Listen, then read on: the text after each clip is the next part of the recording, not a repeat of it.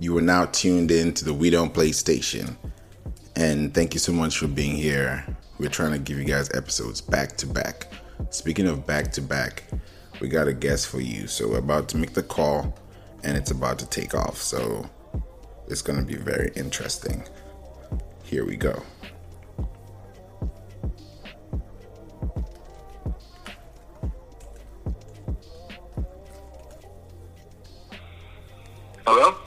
Hey, Ben. Hey, how you doing? I'm good. I'm good. Welcome to the Playroom officially. Yeah, thanks, man. Good to finally chat. Yeah, definitely, definitely. It's actually a pleasure connecting with you today because the topics we're going to talk about are very special to a lot of people. And I've had this conversation before, and it's so good to actually get to hear from you because you have a lot more to tell us because of the experience you've been in, you know, based on the profession you have. Yeah, no, for sure. Um, we're gonna have a great chat. I want people to know more about you, but just according to Podmatch, and shout out to Podmatch, which I always do. Um, ben is the CEO of Amica Esports. That's why I got so excited, guys. And this is a platform where he operates esports with venues, leagues, tournaments, and teams. I don't want to go too far. I want to, you know, send it over to you and, you know, take it up from there because I definitely want to know more. Yeah, absolutely. So, uh, yeah, we started this company about a year and a half ago, and um, the whole concept was to really create an esports ecosystem. And in order to do that, you've got to really fire on a couple different verticals. So, we we own and operate two brick and mortar locations, like esports arenas, where people can come, play, compete, um, you know, tournaments and things like that.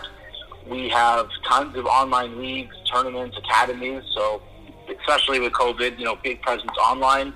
Uh, so if you're not able to physically come to our venue, you can compete in our tournaments online. Uh, we create a lot of esports content, so um, you know, videos and podcasts. And one of the areas I'm really excited about, especially for 2021, is our team. Uh, we have a competitive esports team called Parabellum, and um, our we, we field a few different rosters, but Rocket League is probably our strongest right now. We're, we're ranked top 20 in North America. Wow. Wow, that is impressive. Because yeah, thank you. Yeah. You're welcome because I'm thinking how important this is for people, especially like you mentioned, you know, staying at home. What are you doing? How are you engaging? And I, and I also heard like gaming is also a gateway to understanding in terms of, you know, like just high IQ, EQ, because you actually interact either online gaming or just interactive, you know, platforms. Yeah, I think it's, it's definitely, you know, I can just speak from personal experience. You know, during COVID, um, you know, I play Fortnite with the same guys every week. And, um, you know, we don't have a chance to see each other. And, and to be honest, we probably wouldn't see each other in person because we live busy lives, five kids and everything. But gaming is the way that we can, you know, really connect every week, catch up. Um, so I, I think that's where it's a powerful tool. And to your point about, yeah, it's a little bit more active. Like, you know, I, I'd rather my kids, you know, play some mobile games or some Xbox than kind of be like zombies on the couch watching, you know, YouTube and whatnot. So um, definitely see the value, and we've seen that over COVID, especially.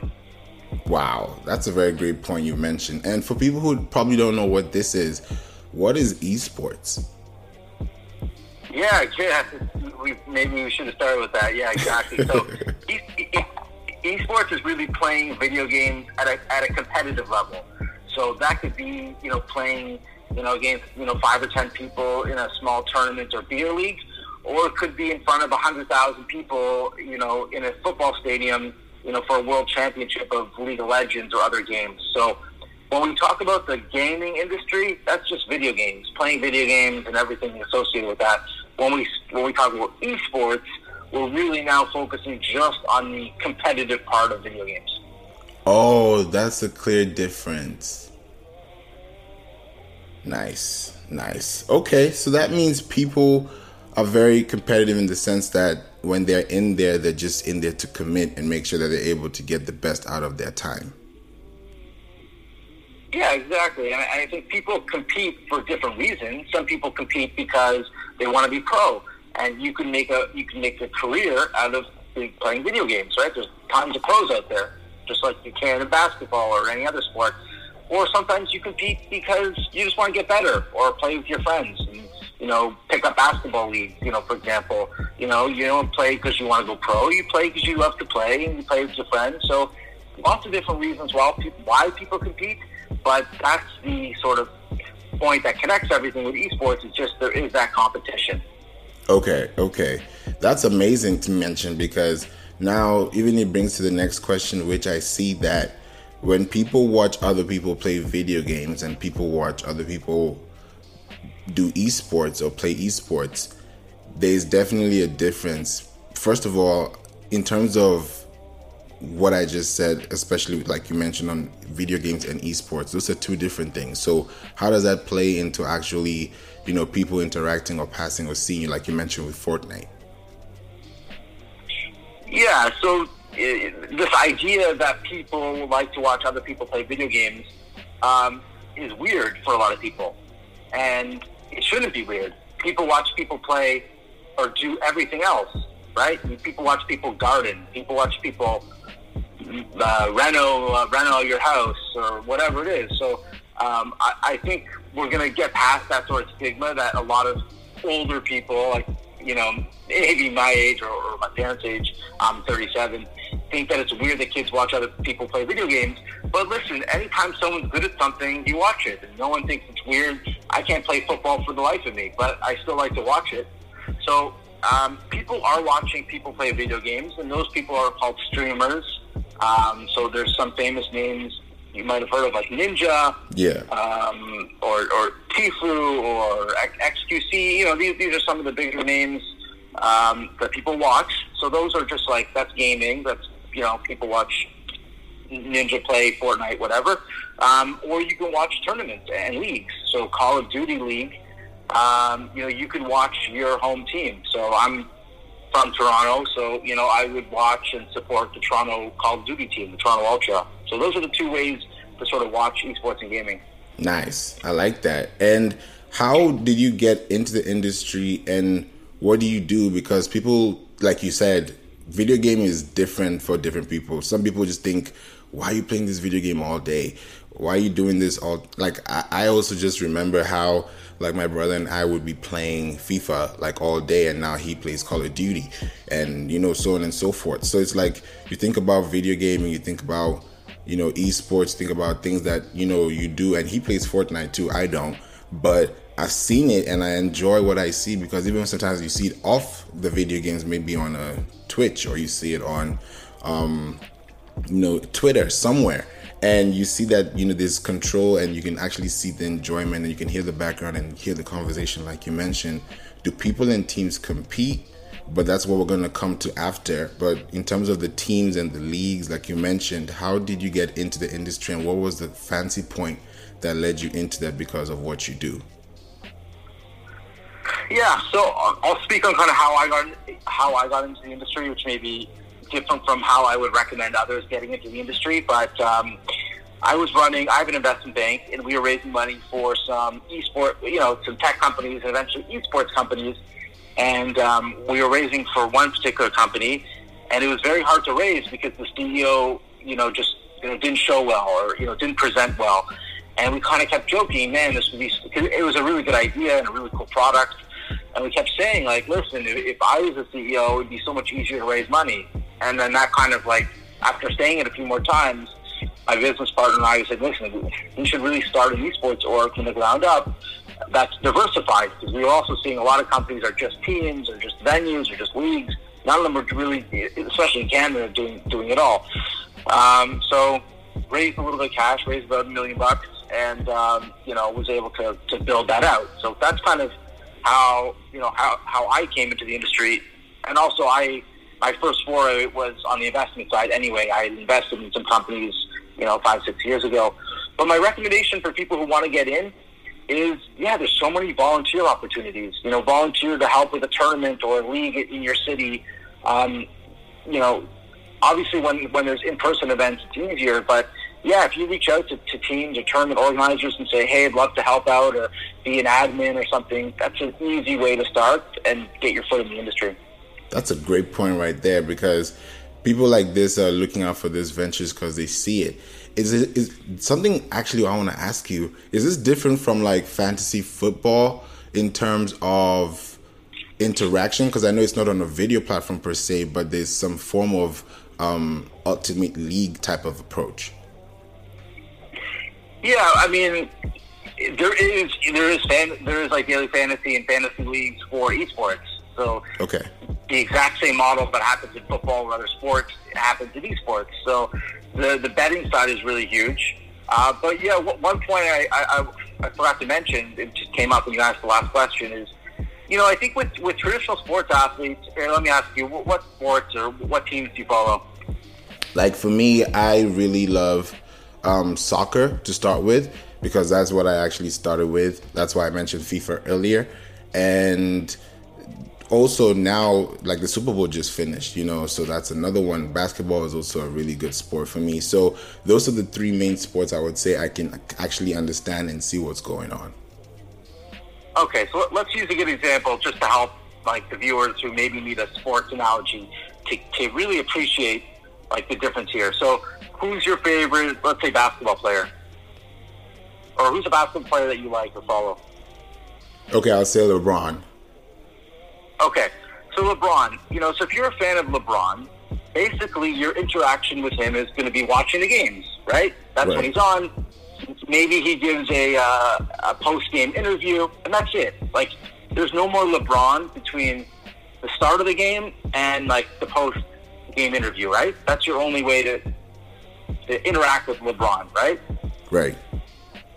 So, but streamers are totally different. Streamers, they're on every day, and and you can chat with them. You could say like, you know, hey, uh, hey Ninja, like really love that move you just did, or like that was a great kill, or whatever. Yeah. And they interact with you, so you start to build that connection. And especially if you start with streamers that are not big, there's a lot more engagement. So with a professional athlete, again, that sort of fan engagement is limited and it starts and stops with the actual game. But with streamers, they become part of your lives. And that's where, like, that's why people donate to them and, and support their streams. So you're creating such a strong and loyal fan base with with a streamer because you're literally like you're talking with them every single day. So just wanted to mention that. Don't need to rant about it, but just to understand kind of the difference between like a streamer and like a pro player and how they engage with their community. Oh, that's a great point because that just actually put in segue to the next question because now I understand what you mean by interaction and actually spending time online trying to you know connect. Like you mentioned people are so far away and of course with what's going on with the pandemic you know it's different. So those communities keep you together. They keep you in that you know competitive spirit you know which is what you mentioned earlier and would you say that people and teams compete and are there leagues? Explain that a little bit more for the people who probably don't know what those three tiers are. Yeah, so in, in esports, there's kind of two models. There's the franchise model and the non-franchise model. So franchise model is very easy to understand. It mirrors traditional sports, NFL, NBA, Major League Baseball. The league will sell you a franchise slot, and in in, in Overwatch and Call of Duty, they're city based, just like in pro sports. So there's a Dallas team and a Toronto team and an LA team, etc. Some games they're, they're not city based, but it's still a league, right? So it operates the same way. You have a franchise, you compete, there's a championship, blah blah blah. Um, some games are non-franchise, and they kind of operate a little bit more like golf and tennis, where there is no there's no league uh, it's a tour, and there's some major events and some minor events, and as long as you're good enough, you can qualify. You don't need to pay, you know, a twenty million dollar franchise fee. If you're good enough, you can compete and get in. So, and, and you win prize money. So those are the kind of two different league structures um, for the different games, and obviously all those models are constantly evolving and whatnot. Wow, wow, that that's a huge community definitely to tap into when you think about community, you think about you know gaming, you think about experience, which is mostly the most important thing because that's what people love a user experience that's favorable to them. And if if you say like an experience like you mentioned, you give a clear example about you know watching a game and actually being in the game and literally. So, what would you say the differences are between esports and traditional sports when it comes to interaction? Yeah, I, um, I think accessibility is a big factor. Um, you know, at least, yeah, I don't know. A lot of people that I know, young people, don't have cable, uh, don't pay for a cable package. So, you know, you have it's not it's not as easy to watch your favorite sports team. Like I'm from Toronto. If I don't have uh, paid cable service, I can't watch the Toronto Raptors. Can't watch the Toronto Maple Leafs. Can't watch the Toronto Blue Jays. So, but in esports, it's accessible. Anyone can watch on Twitch. Anyone mm. can watch on YouTube. It's totally free. So I think that's a, a huge, like a big shift where you know the fan base is now saying, "Hey, everyone can watch our games all the time, pretty much and from anywhere." versus traditional sports, it's still that cable broadcast network where, like, I don't, I don't have cable. Well, I mean, sometimes I don't have cable. Um, right now, I don't. So yeah, I'm not going to be able to watch these games. So that accessibility has really changed, and and the engagement. So if you're watching, you know, the NBA on TNT or whatever, there's no engagement. But like, you can't talk, you can't chat on Twitch. There's chat. There's you know, like that sort of level of engagement where you can at least talk and have other people and other stuff going on. And I'm sure traditional sports will adopt that, but that's where esports has excelled and why it's, in my opinion, a better viewing experience. I would definitely say that when you mentioned about interaction and engagement, one thing I would point out with traditional sports, which is probably closest to what you know happens in full blown access mode for esports is like when a soccer game is going on because like my my favorite team is Manchester City in soccer. And if you're listening watching at the same time but that's in real time the only thing you can do as close which is not really as close and as you know direct as possible but Twitter. they used to be like hashtags. You know, you, you talk about it during the game in real time mode. If it's the World Cup, you know that's interaction going on. But it's not the same level as it is in esports today because of how accessible and free it is. Like you said. Yeah, exactly. And I'm sure you know all the networks are going to make it more engaging. And you know, on your phone, you have multiple. Like with the Super Bowl, you had you could pick your camera angle and whatnot. So there's a lot of cool technology but yeah, to your, exactly to the point. It's at the core. There's just right now a significant. It's in my opinion advantage to the esports broadcast versus the you know traditional sports broadcast. Yeah, exactly. That that's a good point because, like we mentioned about people partnerships, actually connecting with people. I think, like you mentioned in Toronto, there's a huge level of interaction and openness to understanding that hey you know things are changing just like TV is changing sports is changing fashion is changing. So when you think about the music which is also a very huge part of you know creating that system that actually creates that space you know to enjoy and you know enjoy that actual user experience you would say that there are investments in esports that are being made. Um, i remember very well um, some time back when drake was you know on fortnite you know for a little bit i think travis scott was on there too. So when you think about the Weeknd you know super bowl like you just mentioned and lebron like we mentioned earlier when it comes to investing in esports and teams how do these athletes apart from them also you know think about it? And what is their plan? What do you think is going on? Yeah so what's really nice is traditional sports has been this old white billionaires club for the most part for, for ownership. The board especially in the nfl really everywhere. Um, and so players with the like very very kind of limit um, exceptions of Michael Jordan, who's a team owner, or Derek Jeter, who's a team owner. Like you know, players were never able to own the teams. Um, Mario Lemieux in hockey, you, you can find a couple small examples, or, but with esports, now there's an opportunity for players or professional athletes and recording artists who didn't have the opportunity to have ownership in a, in a sports team can now have ownership in an esports team because the barrier because it's newer mm. and there's and there's investment opportunities and um, the investment level is a lot lower. So we do see that you know Drake, um, Drake's an owner, part owner of Um, sorry, my, my, Phil Jordan, I think, is in Team Liquid or TSM. Crap, I forget. But like, I know Shaq and um, and Jeter are in. Sorry, Shaq and A Rod are in NRG Esports. Um, here in Canada, um, the Weeknd, uh, you know, he's an esports investor. So uh, almost every pro athlete is now investing in esports, and I think that's kind of like this this new wave where like these athletes couldn't be in their own sports, but now they're able to be owners in other sports. Yeah, that that's definitely a game changer because now it definitely plays a role in understanding that this is the same sport. You know, either you're a celebrity or you're an artist. So you have to understand that when you're putting yourself out there, it's for a reason that you're, you're building a loyal fan base. That's what they're also doing in return because it's not just, oh, I'm just going to be on this esports platform. It's more so there's an audience here. There are people who listen to things and there's an experience. So why can't I join that experience by creating that space? And that's why music and and sound is so important when it comes to movies, music, right now podcasts. You know, so much is is involved, but people don't see those undertones. Yeah, no, it's a good point, and we're seeing a lot of crossover now with with the music industry and gaming. T-Pain is really big on Twitch. Um, I really, I really love um, a hip hop artist named Murs uh, because he goes on every day and he uses the words in chat to freestyle. So it's like you're you're listening to him freestyle, but also you're contributing to it. So it's such a cool thing. Wow. Um, and then and then the Fortnite concert series, right? Like Travis Scott was huge. Uh, Deadmau5.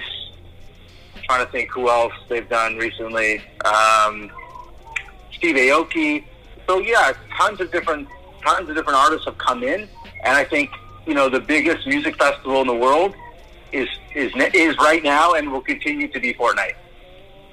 Yeah, right. 20, 20 million plus people tuned in to Travis Scott. That's insane. Those are insane numbers that you would never see at any music festival, even if it was live and online. True. Very true. that different that changes the game completely because now you see that the same audience that had a full capacity has probably 10x of that now on a different platform.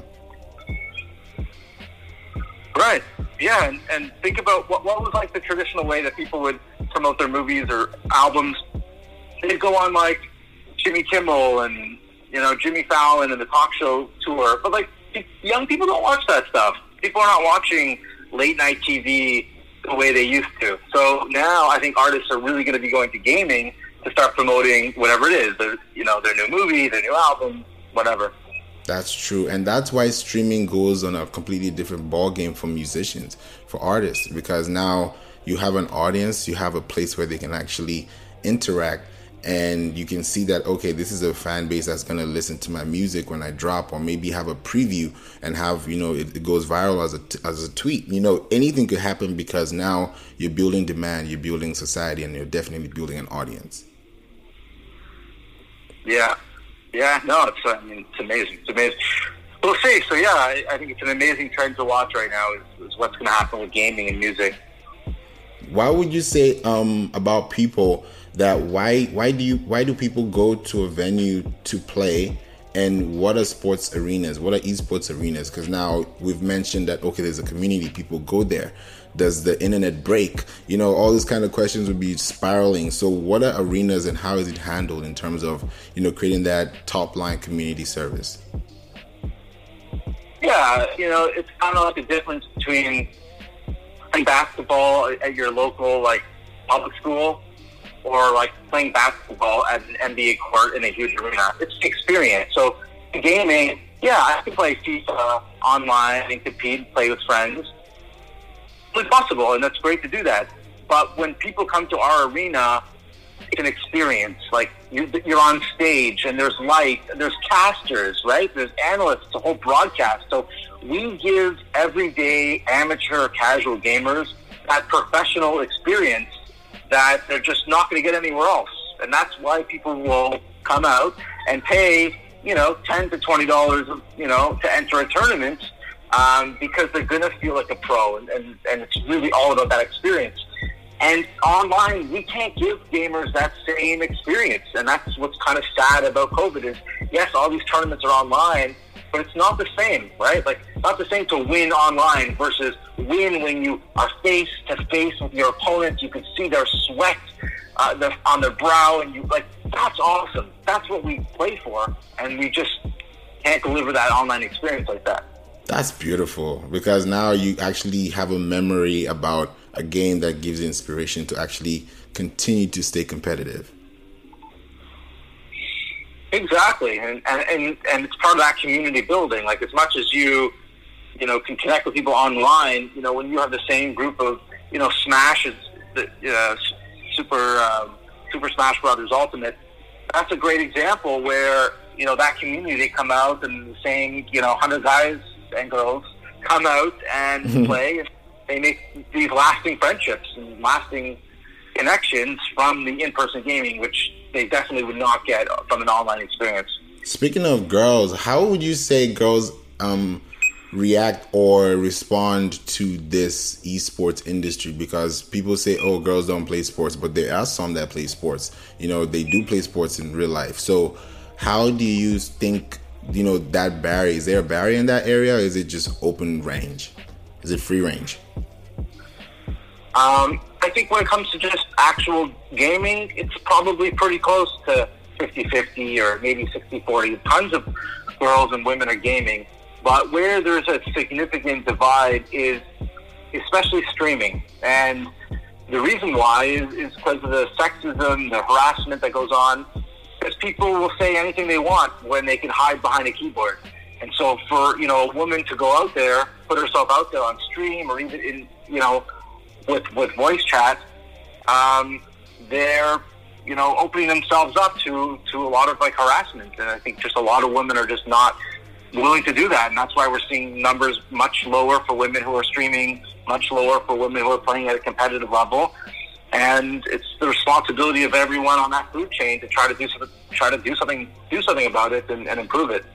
I believe so, definitely, and that's a great point for women because now you can see that they can be able to control a room. Shout out to Clubhouse because you think about where people are able to talk about things openly and still have discussions and still have an impact because before social media just used to be oh i'll post this and wait for a reaction. Now you post it or you're probably there with them and now it's like now i'm able to actually connect with somebody all the way probably you know 6000 miles away you know maybe 5 miles away depending on what you want to do with your your control system and see that this is actually impactful to a society because now you have a username, now you have a tag, now you have something that people will remember you, but also at the same time, you're thinking, okay, if I'm playing this game at this level, how competitive can I be to actually reach the top? And also get recognized because you mentioned their prizes. You know, I don't know how much prize money would be, but what would you say that interaction is and also talking about these things on places like clubhouse for example because you mentioned voice and that's what came to my mind. So how do you put all this together in the industry that is still impactful and not just a one-sided effect? Yeah so you know on the competitive side look just like in sports the prize money and the sponsorship money for men's sports is significantly higher for women's. And, uh, Sorry about that. Um, the, the, the prize money for men's sports is much higher than women's, way higher. Um, and we saw that in, in, in football, and soccer. I mean, so that's an issue when you have a men's Valorant tournament that's going to have a one million dollar prize pool, and that same Valorant tournament for women is going to have a ten thousand dollar prize pool. Someone's got to be upset about that. Like, there's got to be some outrage um, that the women's esports are not treated nearly the same way as men's esports. And, you know, I think that's at, at the core, it, it's a bit of every, everyone's at fault. If you're not watching women's esports, you're also part of the problem. If you only watch men's teams, then the sponsors are going to say, well, why am I putting money into women's esports if everyone's watching men's esports? So, like, mm. this is the mm. problem that everyone acknowledges, but everyone also has to say, we are part of the problem. And, um, I personally, you know, we are making a pledge to try to make our esports team both competitive and content uh, 40% women by the end of the year. And that's something that's important to us. And you know, we're now actively signing women's rosters, and because we all have to do better. And women are awesome competitors and awesome entertainers, and they just really need to get that opportunity to showcase that. Yeah, and I feel like because of the whole dominance with men and just being on a platform that's like, oh, it has to be this way, and now it's changing. It just shows that it also sparks that difference in us, you know, to create that impact and say, okay, what can we do differently? Because now you're thinking from a different psyche, you're thinking from a different perspective, and that's where the emotional part kicks in. You know, if you have a good EQ, you can be able to spot that and be able to understand that, okay, I need to do this and this to make sure that it's still competitive and it's still rewarding at the same time. Yeah, no, that's it's, it's a good point. I, and I also think, you know, even just men's and women's, we still also need to question that as well. Does it make sense to have a men's league and a women's league? Should we be spending more time trying to have mixed leagues? Um, you know, TSM, you know, um, they have a mixed roster for Valorant. So maybe that is a better way to go to promote, you know, more gender in- inclusivity is to not separate people by gender and keep it like that. And now say, look, this is the first opportunity where men and women can play on the same team. We should be embracing it because obviously with biological differences, it's just not likely to have a mixed football team. And it's just, we all know it's not going to happen to have a mixed basketball team, right? So right. this is, esports is an opportunity where the, the, the, the, the field is, is more open. And I think that's where we have to take advantage of it. Yeah, I, I think so too because now it shows how diverse you know esports can be because people are able to control that just like they're able to control their social media. Yeah, yeah, no, exactly. That's amazing. And and speaking of social media, there's so many pros and cons, but if you think about the community and building that understanding and that healthy user experience, you'd also know that some of the risk in, in online gaming, you know, there's harassment, there's bullying, you know, cyberbullying is a thing. And, you know, toxic games where people are just on you, you know, especially it's chat, so it's very direct. So, how do people control those and moderate because it's so interactive and so quick? So, sorry, just hang on a sec.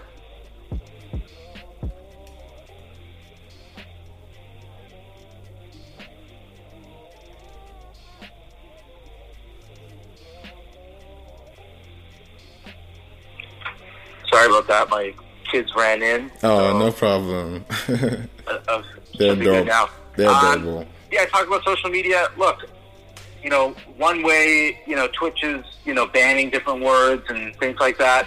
I, I don't think censorship is the answer. I don't think it's how we need to police it. I think it needs to be about um, about education. Like, just people need to be good human beings, and uh, and like, you know, I don't know. Like, there's no there's no answer, but I don't think we should be censoring and banning. Like the, I'm not a fan of the cancel culture. Like it's just it doesn't promote dialogue, discussion, and things like that. It's just saying, hey, someone said something, and there's no education. They're just going to be canceled and fired and dismissed, um, and there's no learning from that. So that, that's where I'm really disappointed in terms of how social media, the direction it's gone, and uh, the gaming community is like totally it's like a prime example of like cancel culture at its worst.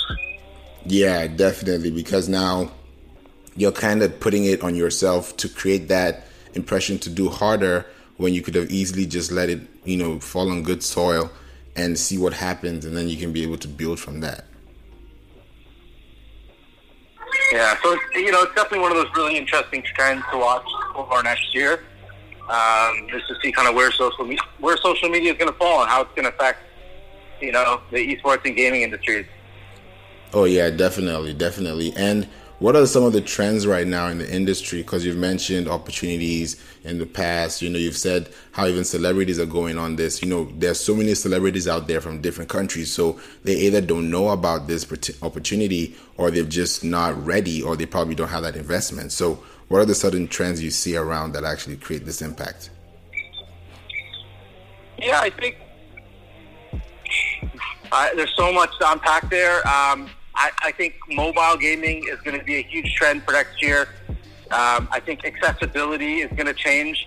You know, this idea that everyone needs to have a, a $3,000 PC and, uh, you know, uh, lightning fast internet speeds in their homes is going to change. So game developers, I think, are going to be make, making games that are more accessible to people. Um, I think physical esports, uh, kind of like Peloton or Zwift, these ideas where you can be, you know, riding your bike or on a treadmill, but also competing against other people. So I think I'm really, really bullish on that. Yeah. Um, and I think that's going to move over to other sports where you're going to have virtual esports where, you know, you can, with the proper technology, you could play tennis, you know, against other people or, you know, other sports like that. So those are just, yeah, those are some of the things I think are going to be big trends.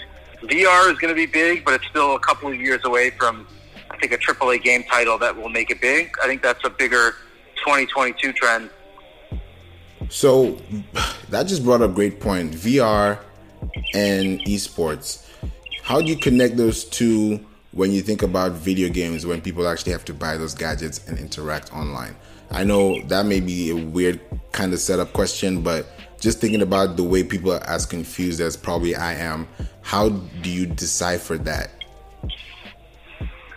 Yeah, well, there's a couple things are needed to, to make it happen. So one is the hardware costs have to go down. And I think with Oculus, with Quest 2, um, I don't know how much it is in the U.S. and Canada. It's about four hundred and fifty dollars. Uh, so it's around, you know, it's cheaper than a PS5. So the or an Xbox. So the hardware costs have gone down, and now we're seeing some decent games that could be competitive. So Population One is a battle royale game, so similar to like a Warzone, where you know you can fly in and compete, and so that's where we need some better games in terms of having esports potential, but we're already seeing that's the foundation. So now that we have cheaper hardware, now that we have games that are suited for a competitive esports scene, now we're going to see that, that esports competitive. Uh, I'm going to call it V sports. That competitive V sports scene start to flourish.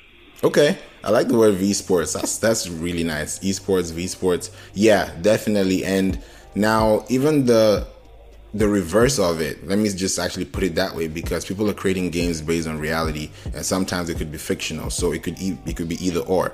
So how do you say this is impacting the actual traditional way of sports now? Is that gonna go extinct, or is there going to be some form of collaboration that actually even gives a greater impact to everybody in society? Yeah, no, it's a really good question. Um, maybe maybe it will a little bit, um, but I do think that there's a whole generation of kids that just did not fit into traditional sports, um, that were picked last uh, in gym class, that that had no confidence because they weren't competitive, weren't physically competitive in these sports, and now all of a sudden you give kids an outlet where they can play with other players, they can build on their problem-solving skills, um, communication skills, and and esports are now recognized as collegiate esports. And so I, I just think a lot of kids who just had no self confidence because it was either you know you play basketball, football, baseball, or nothing. Now have an outlet. Um, and and yes, I guess maybe it will. Maybe traditional sports will go down a little bit in terms of like a player base as more people uh, opt for esports, but long term, no, I don't think it's going to make a make a difference. Okay, because I was also going to like put an analogy to it and how like you think about music, how people watch music before it used to be on TV on their favorite channel. Now it's just on YouTube, and you can find it easily. If you have a fan base, you can definitely know where to find that, you know, through that person's portal. So if you think about advertising how does that play a role in terms of you know creating these experiences enough to know okay like you said about investment earlier is this investment better to put it into a twitch ad for example hypothetically speaking possibly or you know putting that percentage in something else that i can say okay this is my 80 20 so how am i able to create this impact and still be able to retain value? Right so uh, maybe i'll just answer that from like a player perspective for a second if you're playing a traditional sport, you're not monetizing yourself realistically unless you make it pro. Like, there's just no other way for you to monetize your skill in your game, right? Right. High school basketball players, right, like, are not really monetizing. Um, they're not getting a share of media rights. They're not getting any prize winnings, uh, you know, for high school competitions or even collegiate. It's banned. But in esports, a 12 year olds can start making money. Eight year olds can start making money. If you're on Twitch and you got good content, so that's like what's totally different is there's just no monetization path in traditional sports unless you hit the big leagues. But there's such a big middle ground for everybody else in esports with Twitch and YouTube and whatnot. Wow. That's a big pointer right there. And I think more people just need to understand, just like things go as a trend, maybe they don't know, maybe they're not sure, maybe they're not advised properly. So, how do you think it's going in a way that people can organically be able to read these things and make that decision for themselves? Yeah, I think, yeah, I don't know, just more education. You got to look around. Um, I, you know, I think it's like somewhat mainstream now that people understand the economics of Twitch and subs and, and YouTube ads, and and they're able to start doing that and creating their own content. But to the point about a traditional sports athlete, you know, Bronny James uh, is also on Twitch, right? He's also streaming and he's playing basketball. So I don't think it's really necessarily one or the other. A lot of I work with uh, two professional football players who, who are on my team, and uh, yeah, they play football during the season, and they're when they're not playing, they're, they're streaming and they're and they're making a living from that. So wow, that's just another tool that's going to change both industries. Definitely, I think this is something that most people should take into consideration. Even upcoming artists, like you mentioned, even if you're an 18 year old, you're playing you know a sport that is actually interesting and you can actually make money off it then okay why not you know people did that with ultimate team you know with you know youtube and tv but now it's a whole different dimension where you can actually control and be part of the society because that's what it's all about it's not just oh real time off time it's more so like real time in time to actually create that experience. Stay there for as much as you want because sometimes people play you know overnight. So when you think about also sleeping you know that type of interaction is there t- kind of like a time limit on it? Or is it just like whenever you're tired you can just log out? Yeah there's no that's what's great. I mean look the best you know it's better to have a schedule. I think it, it's you know you'll get usually more people when they know hey um, you know at 8 o'clock this guy's going to be on or she's going to be on at 10 so typically bigger streamers have a fixed schedule to log in but yeah, that's the thing. As a content creator, you, you go on when you're on and you log off. And you want to take a two week vacation, take a two week vacation. It gives you, you don't need to show up at a certain time. You're, it's total flexibility in terms of like when you're on, when you're off, and how you want to monetize.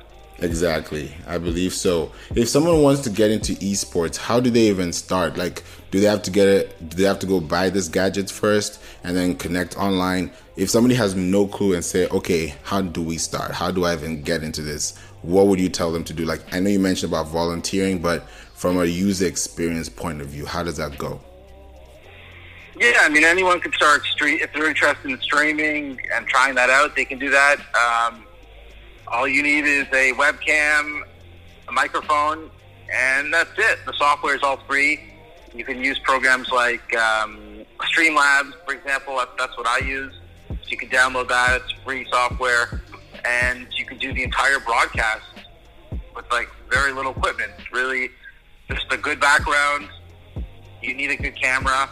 You don't even need a camera. A lot of people, some people don't, but it's better. So if you just have a webcam and a mic, you're good to go, and a good internet connection, and you're good to go. That's great. That's great. Definitely, I would recommend people doing this because that's the only way you're going to actually find out the worth of it because we can talk about it. But if you're not experienced it, you may not have that deeper understanding because things are changing and you have to also try and adapt and become part of something that actually can grow a community that actually serves you better. Yeah, no, 100%. I hope this is you know valuable to the people listening. Like you want to get into streaming, like you just do it. Like I, I started, I don't know, six months or a year ago, and that's it. Don't worry about how many people are watching. Um, don't do it for the money because it takes a long time to really monetize. But do it because you want to, because you love playing games, you love interacting with people, and if you do it for the right reasons, then you know you're going to be successful. I believe so. I definitely believe so. And just a fun fact, you know, just let people know what games do you play because they might find you online and they'll be like, oh, wow, I remember this. I remember when I was talking to Ben, you know, I heard when Ben talked about this. So, how would you say you play games online where people are so interactive and open and you're able to also interact back? Yeah, um, so yeah, people can find me on Twitch. Uh, my handle is 5kfef. Um, I'm, I'm on kind of a, a work vacation, meaning like I don't have my computer for another few weeks or months, but so I might not be online, but uh, yeah, I, I typically play Fortnite, and you know, people. Can, I play with a few other guys, so you watch a squad playing, and people can come in, they can chat, they can talk. Um, occasionally, I'll play some other games, maybe GTA or Warzone or something like that, and absolutely, it's an open chat to come and talk and talk about anything.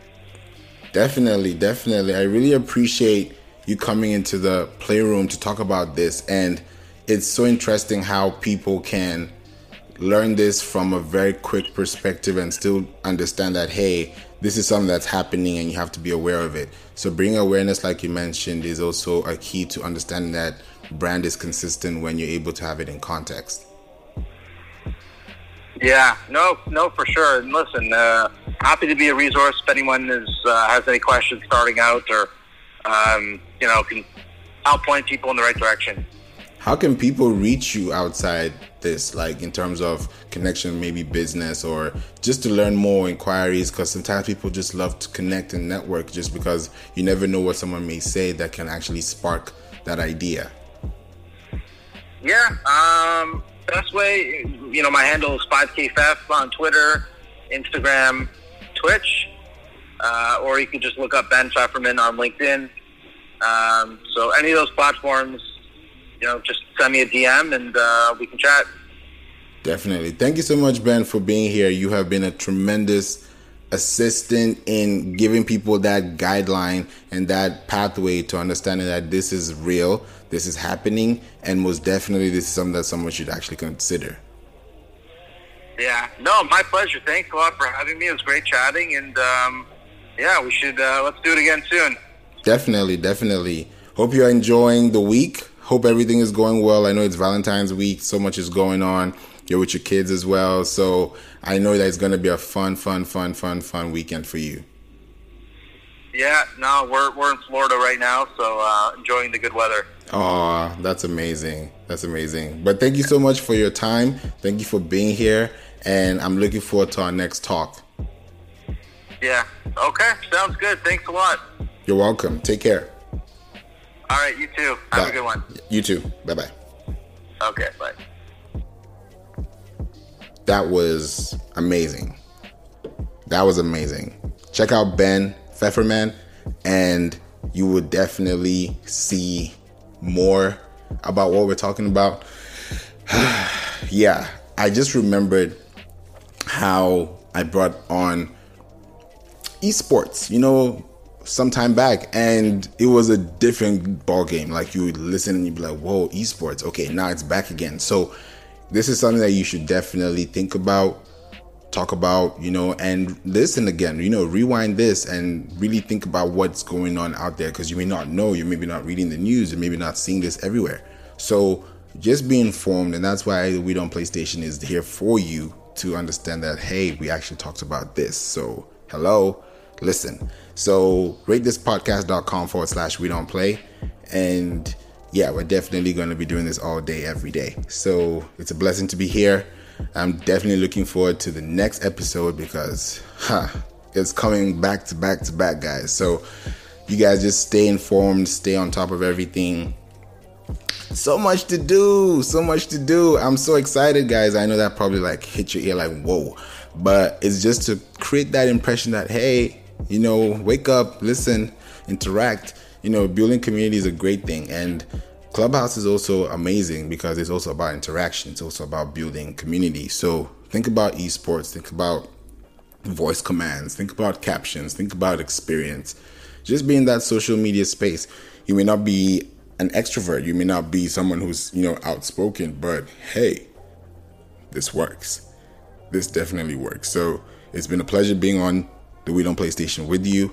Definitely check this out on Play Radio. I'm your host, Flav Beats, also known as Favor Bass Ike, and I just love being around you guys because this actually shows me that you're listening, you're paying attention, you're enjoying, you know, and you're here. So God bless each and everyone for you listening to this podcast. Just for listening is just one thing, and to be here is another. So I'm so grateful that you're here. And keep listening because we're to keep bringing it hot. We're to keep it fresh, and we're definitely to keep it real. So, you know, with that being said, I've been your host, Flav Beats, and I got some new music coming out soon. And speaking of new music, I'll just leave the last word from new music something. So watch out for that. It's coming very soon, and I'm looking forward to telling you more about it because it's gonna be very, very interactive. So keep it locked, keep it real. Flav Beats. Woo! All right, guys, take care. Have a wonderful, wonderful day, and check out Ben. Don't forget make sure you rewind, rewind, rewind, rewind. Because if you rewind this, you learn more, you learn better, you retain that knowledge, and you're able to grow. Thank you so much. Have a wonderful, wonderful day. Peace out.